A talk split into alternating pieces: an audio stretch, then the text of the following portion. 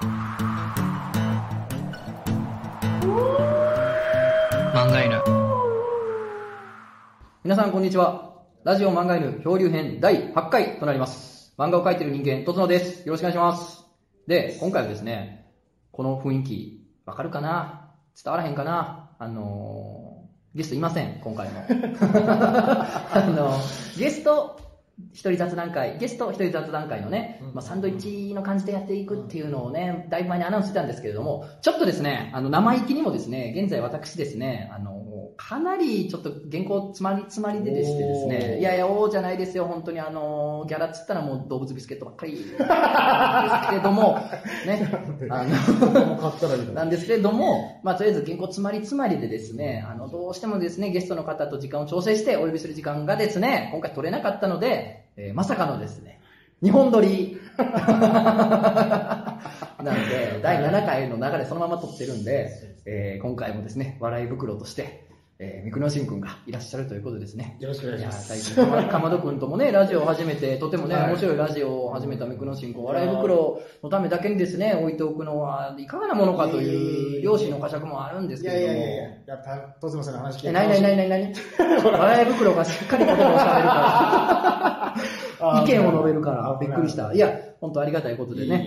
ただね、2回前とかね、3回前にね、モンゴルナイフちゃん、ゴルナイちゃん出ていただきまして、まあ、それはそれはゴルナイちゃんをレギュラーにと、ゴルナイちゃん面白い面白いっていうメールがたくさん来たんでね、腹立って腹立ってもう、なんでですか？いやー、面白いって言われるのっていいね。羨ましい。ジェラシーの。いや、ということでね、まあ、彼女のエピソードもまだまだ掘りがいがあるんでね、またそのうちね、えー次回、次回呼びたいなと思ったりもするんですけれども、まあ、その前にね、漫画家をまた呼ぼうと。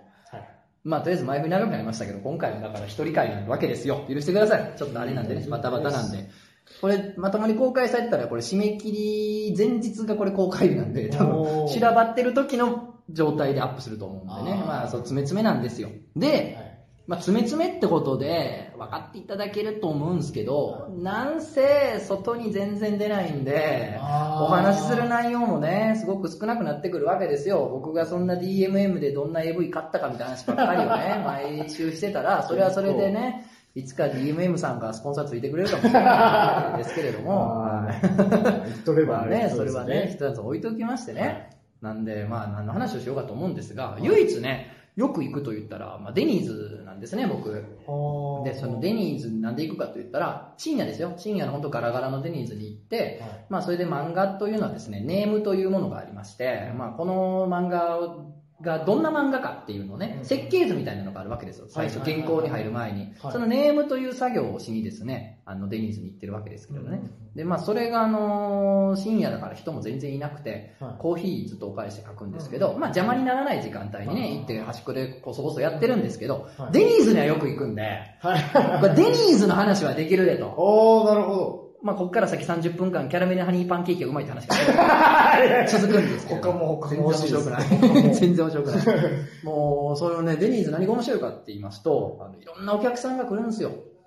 やっぱ深夜のデニーズって。はやっぱ最高なんですよ。いまあそういう意味で言うとね、あの、歌舞伎町の近くのガストなんかもすごい最高なんですけどね。深夜に行くと、はいはいはい あの、とか、そうそう、最高なんですけどね。歌舞伎町の近所のガストとかサイゼリアって、はい。深夜に一回ね、仕事したことあんねんけど、終電なくして。もう最高やったけどね。あの、売れへなさそうなホストと、なんかそれに付きまとってる女みたいな、なんかずっと深刻な顔で喋ってたりとかね。たまらんね、ドラマが繰り広げられててね、それはそれでいいんですけどね。まああの、それでもね、デニーズでもね、深夜行ってるとね、そういう歌舞伎町の打率はないものの、まあいろんなことが起こるわけですよ。で最近はね、あの、すごい大声で切れるおじさんがいてね。まあそんなんいるじゃないですか。あの、あら、あらみたいな人いるじゃないですか。あの、リリー・フランキーさんの言うとこのコントの国の人 って言うんですかね。コントの国の人がやってきたなーって春先に増えたなーみたいな。で、その人が、あの、なんで怒ったかって言ったら、ずっとその、手を挙げてるわけですよ。すいませんの意味の手なんですけど、深夜って、もうその、なんていうんですか、オーダー取る人も一人しかいないし、そんな常に動き回ってるわけじゃないから、は当然、その、気づかれないまあんやけど、そのために、あの、ピンポンってなるやつね、ファミレスやからついてんのよ。押したらいい。はい押さへん。気づいてんのか気づいてないのか知ら 押さへんのよ。ずーっと手挙げてて、はい気づかんやん。ほんならもう、何分経ったんかな？気づくやろなと思ってネームしてて、何分か経って、ふんって見たらまだ手挙げてんのよね。え根性悪いな、こいつと思ってさ、手プルプルしてくるやん。ほんです、なんか、おーいってめっちゃ言い出して、ついにおい、これとか言って、おいっつってめっちゃキレて、いやいやいや、アホかこいつ。押せ押せ押せ押せって。はいほんじゃさ、なんか、店員さんが、すいませんって来るじゃないですか。申し訳ありませんって来て、ほんならもう、怒った勢いがもう収まらんかったよな。もう、もうええっつって、帰 れ聞こえ!言うて、もうおかしなってんねん。やっぱ、振り上げた拳がさ、もう下ろすとこもうわからんなってもうて、それまでこバれ、これ言うて、店員さん来て、帰れ!って切れて、店員さんが、はぁっつって厨房戻ったから、もう何もできんなって思っそんなて。で、今更さ、もう一回ピンポン押してさ、そしてハンバーグとかも4 4やんか。次こいつ何頼むんやろな。あんだけ切れて何頼むんやろなっていう空気もあるから。そうですね。だからさ、もう、いたたまれななったのかな。なんか、出てったんや。そのまま。何も頼まんと。うわ、あいつ何も頼まんと出てったわ、思ってさ。はいほんで、まあ、作業して、はいで帰ろうと思ってさ、あの、お会計してね、領収書もろてね、ほんで出たら、あの、デニーズの外で、その辺の近くのコンビニで買ったおでん食う出た。なんやねん、こいつ。なんや、こいつは。腹は減ってたんかい。そりゃそうでしょ、手挙げてたんなんやねん。寒い中おでん食うとったわ。やっぱね、深夜の話したいい。これはね、あの、デニーズはね、いろんなとこ行くんですよ。僕デニーズ好きなんで。あで、ー地元のね、あの、今の東京に住んでる地元じゃなくて、あの、実家の方のはい地元のデニーズもありましてね。で、そこはね、高校生の時からよくたまり場にしててね、みんなあの、ずっと友達がデニーズでバイトしてるのもあって、まあ、みんなたまり場にしてずっといたわけですよ。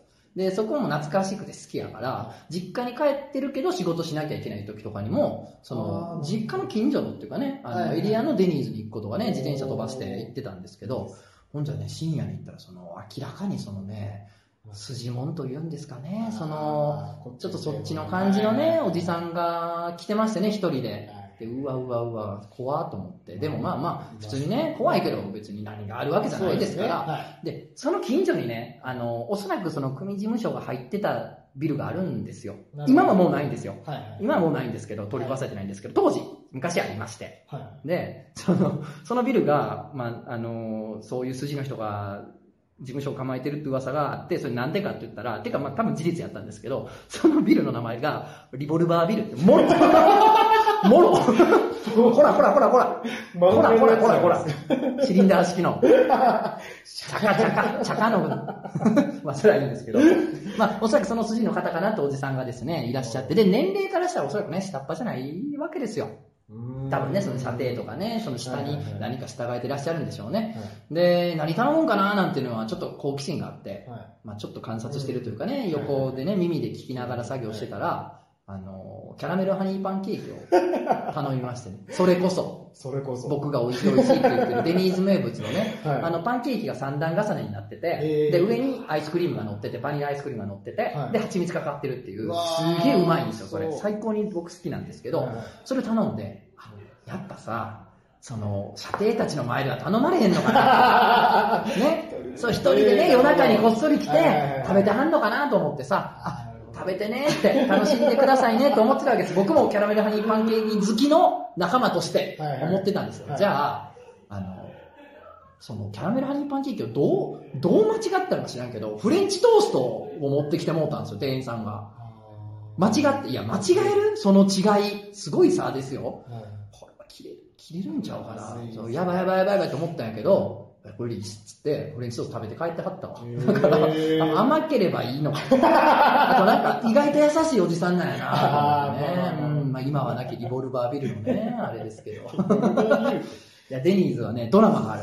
デニーズはあるんですよ。そんなね、デニーズでですよ、あの、よく出くわすのは、あの、ネットワークビジネスの勧誘というんでしょうか。はいアムウェイさんのね、あの、勧誘というか、そのなんか勉強会でもないんですけど、まあ、もっとこうしていこうよなんて熱い話をしてる方がたくさんいて、はいあの、用語覚えちゃいましたよね、僕。あああ、そんな。うん、DD とか聞いたら、あ、これアムウェイの人が聞いてるなっていうことがね、わかるんですよ。ああ、なるほど、そういうのがあるんですね。うん。まあ大体でもね、社会人1、2年目ぐらいの子が、大学生ぐらいの子にこう熱く何かを解いてる場面によく出くわすんで、いやーいろんな人間おるなーっていう。まあそれがね、いいとか悪いとかって話じゃなくて、よくファミレス使うんやなっていう。そそんなね、なんかこう、いろんな交渉にも使えてるデニーズ、深夜のデニーズですよ。今まで一番タフな、タフな交渉してんなーっていうのがありまして。これなんかっつったら、はい離婚の話し合いああ、テニスで。してて、はいいや、すなよ。第一声はすなよやねんけど。してましてね。で、な、なんで分かったかっていうのは、まあその、漏れ聞こえてくる声でも分かったんですけど、あの、組み合わせが、おそらく旦那さん、はい。でおそらく奥さんと、奥さんのご両親っていうはい形の夫人やったわけです。フォーメーションやったわけですよ。はいね、で、あの、奥さんと奥さんのご両親、あ、旦那と奥さんがよくソファー席に二人で並んでて、その向かいに奥さんのご両親かな？が座ってる形やったのかな？で、なんかいろいろこう、もうどうにもならへんのかどうのこうのみたいなのをちょっと暗いトーンで喋ってまして、はい。で、珍しいこともあるなと。はい。ファミリーレストランでファミリーじゃなくなるんです よ。ファミリーレストランぞ。ここファミリーレストランぞ。ファミリー解散話するんかいと。皮肉が効いとるなっていうね。アメリカンジョークですよ、こんなもん。そうですね。でね、その話し合いしてて、まあ珍しいこともあるななんて思いながら横で聞いてましたら、まあだんだんこの話が収まってきてね、あじゃあちょっとそういう方向でね、もうちょっと、まあ別れる形になっていくのかな、みたいな。で、子供のことをね、どうしていくっていうのを、まあ子供いるみたいなのよ。で、はいどうしていくっていうのを、まあ、こう、まとまっていってて、あ切ないけど、まあ、まとまっていきそうでよかったななんて他人事ながらね、思ってたんですよ。はいこれでお開きかなと思ったら、旦那さんがね、あ、じゃあ最後に一ついいですか？ご両親。なんやなんやなんやって。はい。もうご両親も俺も言った。なんやなんやなんや。俺もよくない。ほんなら、あの、これを見てくださいって出したんですよ。なんか紙の束。紙の束うんなんやと。俺も言った。なんやなんやなんや。なんでだけど、そろそろほんならね、はいあの、これ、何々さんとのやりとりだよね。みたいな。奥さんに。どうやら、不倫してるらしいんですよ、奥さん。うわで、その浮気相手とか不倫相手との、だからやりとりを、だからプリントアウうトわしてきたそうで、ゾワゾワだうな。わーみたいな。で、これを最初に気づいたのは、何々、まあおそらく息子なんですけど、名前出して。で多分子供やと思うねんけど、なんかお母さんの携帯触ってたかなんかで見つけてもらったっぽいんですけど、うんなんか細かい経緯はわかんないですよ。でもはい自分じゃなくて子供が気づ見つけたやつ、多分意味は分かってないけど見つけたみたいでっていう、なんかその、発覚したきっかけは子供や的なこと言ってましたけど、まあそれもヘビーな話やけどね。そうですね。で、これじゃね、紙の束出してさ、最後に。もう、えーってなるやん。はいはいはい。で、もう奥さんももううろきてもうて、えいや、何知らない知らないみたいな。え、何何何みたいな。で、あの、かなり見るに耐えない内容です、みたいな。こんな写真も送ってるんだ、みたいな。で、お父さんとお母さんも見てあげてくださいって出して、じゃあ、嫁さんがひったくって、何してんのとか言って。何こんなの違うからとか言って、ガッてこう、紙の束を掴んで、旦那さんがちゃんと見てもらえよとか言って、お前がやったことだろとか言って、もう、どう、もう俺、どもう、アンガスサーロインステーキ頼もうかと思ったら、もうこれは、コーヒーだけじゃあかん、こんな。肉をもう、肉を持ってと。ライスのセットや。スープもつけよ手 つけないと。う。うわなって。で、もうね、周りもさ、客も少ないけど、え、えってなるやんか。もちろん乗りますで、なんかそのお父さんとお母さんも、ちょ、ちょっと出よう出よう、ここじゃなんだから、つってね、ギャーギャー言いながら出てったけどね、どういう気持ちでお会計すんねやろな、と思ってね。ね。あんな修羅場見たんはね、初めてで、俺はデニーズやめられへんなと思いましたよね。最近もね、なんかその、左隣のね、カップルがちょっと喧嘩始めたっぽくて、あで、俺が席に着いた時には、喧嘩がもう始まってたんやと思うのね。ーはいで、テーブル見たら、あの、料理が食べさしやから、はいはい。多分入った時と食べてる途中までは、多分その喧嘩とかしてなかったはずなんですよね。ファミレス入ってるぐらいだから。だけど多分途中であるやん。一言でおかしくなることってあるじゃないですか。友達でも恋人でもはい夫婦でもね。だから、なんかがあったんでしょうね。なんか気まずい険悪なムードになってて、あ、どうやらこれ食べてる途中になんかややらかしたやなと思ったんやけど、そのね、彼女が頼んでたのが、チキン南蛮御膳なんですよ。で、チキン南蛮御膳食べさしですよ。はい。5切れぐらいのチキン南蛮の2切れぐらい食べて3切れぐらい残ってるわけですよ。チキン南蛮が1秒1秒冷めていく。え？耐えれる？んそんなこと。人って。あの、チキン南蛮、ほかほかのチキン南蛮を目の前にしてうん、食べへんことってできるの？人って。俺信じられへんわ。俺やったらもう、別れ話じゃないけど、喧嘩しながら食うてわ、チキン南蛮。ほんで、何してたん？って言われる。ああ、わかるな。この、なんか昔片思いしてて、はい。すすごい好きやった子が僕いてね、はいはい。すごい好きやった子がいて、で、その子とよく電話してたんですよ。うん電話してたんやけど、はい。あの、向こうがその、仕事とか、バイトとかわかんないけど、そのね、はい。なんか、あ、いろいろ嫌なことがあって、はい。こんなことあってって俺に電話してきてたわけです、その時ね、その日とかも。で、片思い大好きな相手ですよ。大好きな相手がそうやって俺に相談の電話かけてくれるのを、肩と首で挟みながら、モンハンやってた炎が、モンハンやって炎俺が手元ちょっと狂って、ボリュームがちょっと上がって、ファンファンってなって、やってんなって。お前モンハンやってんなってバレたこの俺が。チキン南蛮だから我慢できるわけない。だすごいな、このカップルと思って。チキン南蛮が冷めていってるよともう、ハラハラですよ、僕。仕事手つかへん。だって、チキン南蛮が冷めていってるねんもん。それ以上だった。どうですか？って右隣の一人で座ってるお姉さんに目配どうですか？って目配せしたのチキン南蛮冷めてますよ。だそのお姉さんはね、一人でずっと麻雀のアプリやってたわ。そっちもで、安定校を決めてたわ。うん。いこいつ濃いな。こいつ、なんか心臓太いなと思って。まあ、こういう。まあ、そんなことがあるんでね。あの、深夜のデニーズね、おすすめですよ。あの、デニーズしか行ってないんでね、話す話がデニーズしかないんですけど。行ってみたいですね。すごいでしょ？はい。あの、ツイッターとかでさ、ファミレスでこんな人たちがこんな会話しててって、嘘、嘘みたいな話あるやんか。はい。いや、俺が今日言ったやつ全部ほんまや。一つも嘘じゃないからね。こんなんだってリツイートも稼ぐようなもんじゃないから、ラジオやからね。一回さ、まだ大阪住んだ時に、あのファミレスでそういうこと仕事してたら、横に女子高生が二人、よくあるやつやん、テンプレやん。女子高生二人がファミレスで面白話。はい。ね。で、その女子、近所のね、に多かったから、そこの学生だと思うけど、あ、そう、あそこの学生さん、女子高生二人がなんか、ご飯食べてるわ、と思ってて。はいでどんな話してんのよって別に聞くわけじゃないけど、横やから聞こえるやんか。はい。じゃあさ、その片方は、うちの妹さ、オナニーしてると思うねんっていうね。はいはいはいはい。女子高生がさ、オナニーの話するだけでもさ、まあまあレア、うんまあまあまあまあレアやんか。はいはい。いや、学校とか友達同士はしてるかもしれんけど、外でしてるわけやから、まあまあレアやん。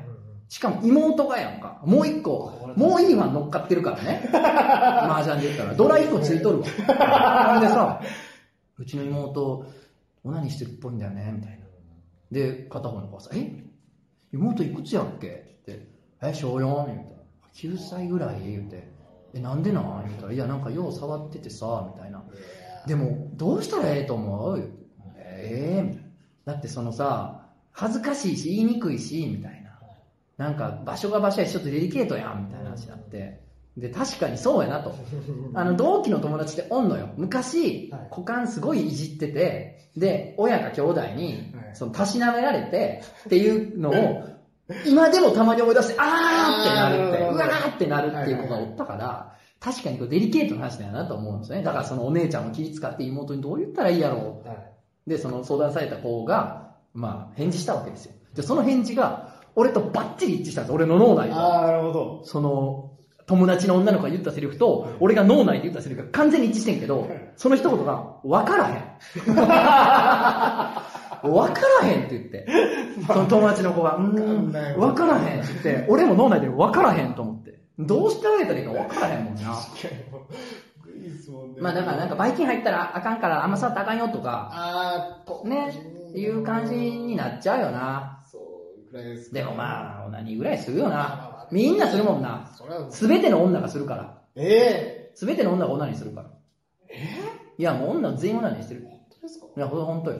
これはもうみんな覚えて帰って。女、女は全員オナニーしてるから。いやこれありがたい。これなんでかって言ったら、そう信じて生きた方が救いがあるから。人生って。なるほど。。ね？はい。してるかもって、やきもきするのも楽しいかもしれん。でも、うんしてるっていう風にパチッと決めて生きると、この子もあの子もしてるって思って生きると、もうなんかその、よかったって、地球最高って思えるから、あ死のうって気持ちがなくなるか。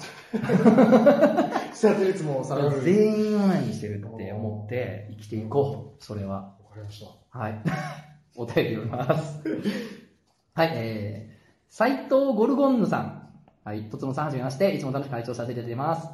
女装のスペシャリストのとつのさんに恋愛相談がしたくメールを送らせてもらいました。スペシャリストじゃないです。俺は学祭系女装なんで、あの、おふざけなんで、僕の女装って。あの、ガチの方々がたくさんいる世の中では、僕は決してスペシャリストではないので、あの、遊び半分のふざけたやつです。はいえー私は今、二十歳で社会人です。その相談なのですが、私は高校2年生の時からずっと、なぜかオカマの方が大好きなのです。その大好きというのが、友愛的な何かではなく、異性として好きなのです。その中でも、いわゆる中性的な顔立ちをした男性がする女装ではなく、えー、次戦多戦問わず、オカマの方だけが恋愛対象なのです。えー男の子、男の娘ですね。うん男の子の方より、ゴリッゴリのおじさん系の方がやってるオカマの方がめちゃくちゃタイプで、芸能人の方で例えるなら、ミッツさんとかすごくタイプです。あ、ミッツマングローブさんですね。はいはい。えー他にもおじさんと呼ばれる方々がする女装も好きで、急にスイッチが入ったようにお姉口調になる方も好きです。うんえー自分でもどうしてこうなったとかははっきりとは分かりません。高校2年生までは普通に一般のおじさんが大好きなだけの普通の人間だったのです。普通の男性とも何人か落ち着かせたんですが、続くこともなく、地元にあるオカマバーのお姉さんの方がいいやと考えてしまう始末。普通の人と恋愛できないわけではないので、このままこの何かを隠して普通の恋愛するべきなのでしょうかまた、こういう不思議系な恋愛は長持ちないのでしょうか厳しい意見でも構いません。ご意見をお聞かせください。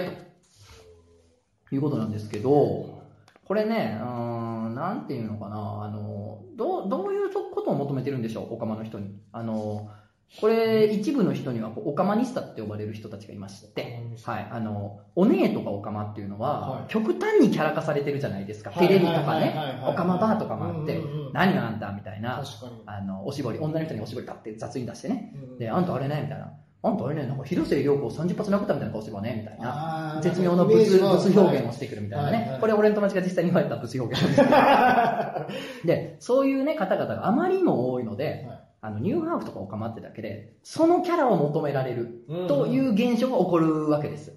で、まあ、あの、オカマの人の大半とは言いませんけど、やっぱ何割かははい。普通のオカマですから、その芸能人でもなければは、い。バーでも働いてないから、い。普通にその女になりたいとか女格好した人なんで、その、オカマキャラを求められて来られると困るっていうやつです。要するに、なんかサービスしてくれって言われてるのと一緒なんですよ、そう素人なのに。で、そういう、オカマに対して、よくある既存のオカマキャラを求めて、癒しを求めて、一方的に求めてくる女のことをオカマニスタと呼ぶんですけれども、そうなってないかどうかが問題ですね。なるほどうんあなたはオカマに何を求めてるんですかと。もしそういうキャラ化されたものを一方的に求めてるんであれば、プロの方相手にはいいですけど、普通の方にとってはそれはプレッシャーじゃないのかしらというとこかなっていうのは一個気をつけてほしいんですけど、でもこれね、性癖ですからね、この人まあの。で、あの、女装とか、そういう格好をしてる人が好きなんていうのは、まあ、トラニーチェイサーと呼ばれる方々なんですけど、あまあ。そういう、あの、女装男装とか、はいあの、性別を自分と別の性別の格好をする人たちに対して、非常に興奮するみたいなそれが好きっていうのを、まあ、トラニーチェイサーと呼んだりするんですけど、ゴルゴンヌさんはね、おそらくトラニーチェイサーだと思うんですよ。うん急にスイッチが入ってのおネイク調になるのは、これは僕ですね。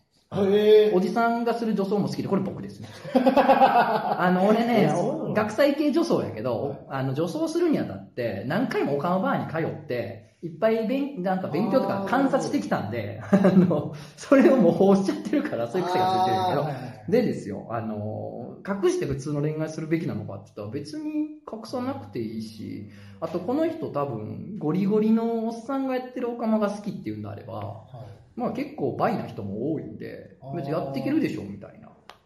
なるほどもうこんなんさ、なんていうの？オスの馬にしか興奮せえへんとかとちゃうんやからさ、全然ええんちゃいます？ただ、あの、オカマニスタになってないかどうかだけ自覚的にやっていけばいいんじゃないでしょうかみたいな。はい。でね、これ似たようなのが来てるんですよ。明けおめさんかな。えー、料理編楽しく行かせていただいてます。私は、だい男性が好きな、いわゆる異性愛者なんですが、ヘテロセクシャルですね。あー要するにあーいや、ヘテロセクシャルって要するに、なんていうの？男が好きな女。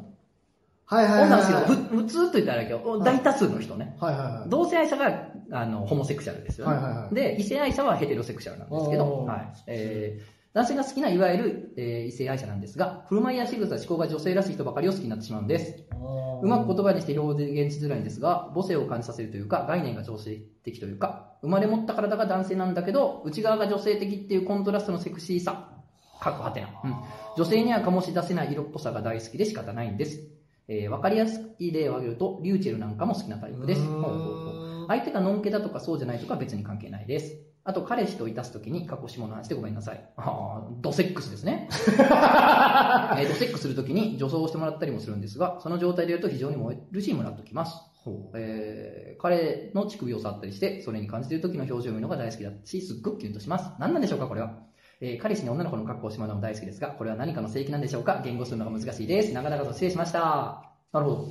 これね、はいまあ、俺も言われたことあるけどね、女の子にね、女装した状態でセックスしたいっていうね。え俺はちょっとめんどくさいからいいやっていうえ話。え言われることありますよ。ねこれなぁこれなんか一個面白い話があって、あの、俺の友達の女装家で、もう今はもうお店やってるのかな、そういうお店してる人で、あの、もうすごい、女の人にもすごい、もうすごい美人なんですよ。はいもう、なんていうの、性別、何の工事もしてないけど、性別隠してキャバクラで働いてたぐらいから。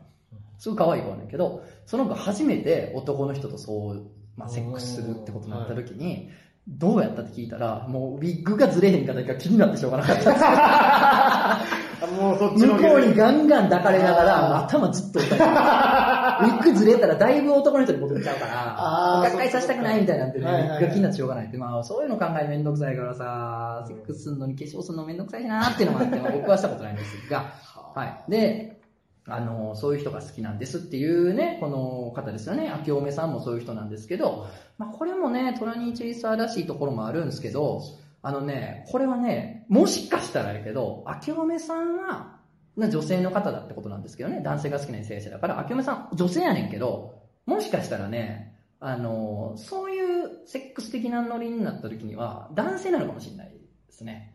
あの、いるんですよ。僕知ってる方ではい、女性なんですよ。見た目も女性なんですけど、実は心の中では男性として男性が好きらしいんですよ。ゲイなんですって自分の感覚では。はいやけど体が女性に生まれてるから、外から見ると、女が男を好き、女と男が付き合ってるだけに見えるから、違和感はないというかは、いなんかごく一般的に見えんねんけどもはい、本人としてはゲイとしてその男が好きやっていうのがあるらしいんですよ。えこうなるとね、もう性別って意味がなくなる。溶けちゃうから。溶けるから、そんなことに何の意味もない。好きになった相手が好きってそれだけやからね。ムラっとくる相手がムラっとくるってだけの話であって、ーはいはいはい旗から見た性別が男だろうと女だろうと、そいつが女として男が好きなのか、女として女が好きなのかとかはね、もう分かんないんで、い性別ってここまでいくと溶けちゃうんですよ。なんで、秋梅さんってもしかしたら、このね、彼氏の乳首を触ったりして、それを感じてる時の表情を見るのが大好きですごいキュンとしますっていうのは、もしかしたらね、男としてね、彼氏を抱いてるのかもしれないというか、う男として彼氏を女にして抱いてるのかもしれないんですよ。いろんなパターンがそれで燃えてんのかもしれないから、うん、だから抱かれてるとか抱いてるわけやからね。うん。これ何かの正義でしょうかっていう。まあ、癖というか、そういうたちに生まれてるってだけの話だと思うんで。へえなんかどんどんどんどんね、あの、彼氏をですね、メス男子化、メス化していってですね、もう開発してったらいいんじゃないでしょうかね。もう乳首だけでいける男に。2017年、彼氏を乳首だけでいける男にしていってください。大体な、女装しても抱かれてぐらいから、彼氏も大概な、まあまあまあまあまあもうあれよ。こんなもん。寄ってきてはいや、寄ってきて寄ってきて。まあね、抱いてあげてください。はい、はいということで、こんなもんかな、今週は。ちょっとまだね、フェチのメールとかも来てますけれども、まあまあまあ、こんなところにしておきましょう。ということで、ありがとうございました。第8回、えーお相手は漫画を描いてる人間、とつのと、笑い袋の、ビッグのシーンでした引き続きやわ、引き続き。いやー2回連続でねもう、これもうゴルナイにもうチェンジや言うてたの。